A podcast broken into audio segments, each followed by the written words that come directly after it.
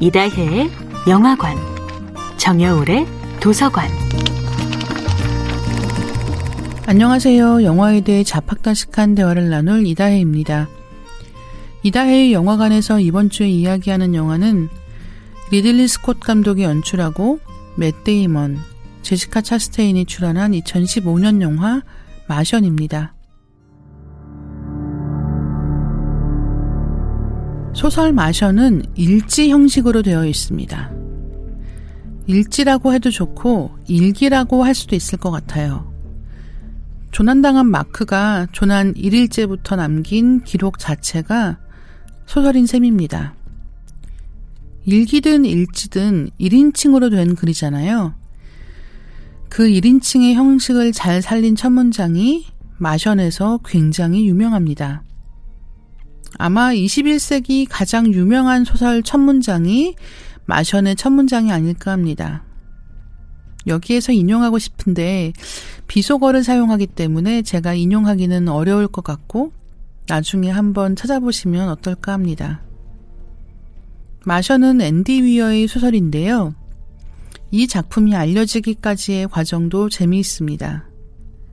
앤디 위어는 8살 때부터 아서시 클라크, 아이작 아시모프를 비롯한 SF 작가들의 소설을 좋아했습니다.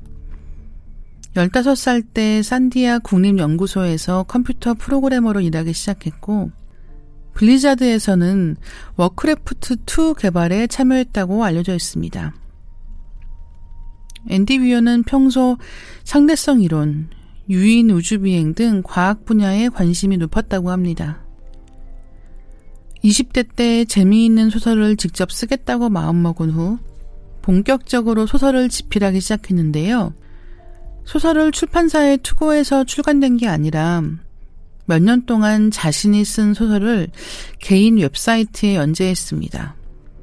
소설 마션 역시 웹사이트에 연재한 소설이고 뜨거운 반응을 얻자 2011년에는 전자책을 자비로 출판했고 2014년에는 종이책을 공식적으로 출간하게 됩니다.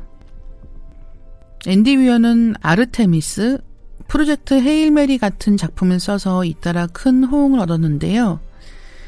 작가가 완전한 SF로 진입하는 엄청난 한 걸음이라고 자평한 프로젝트 헤일메리는 라이언 고슬링 주연으로 영화화가 확정되었습니다. 이다혜의 영화관이었습니다.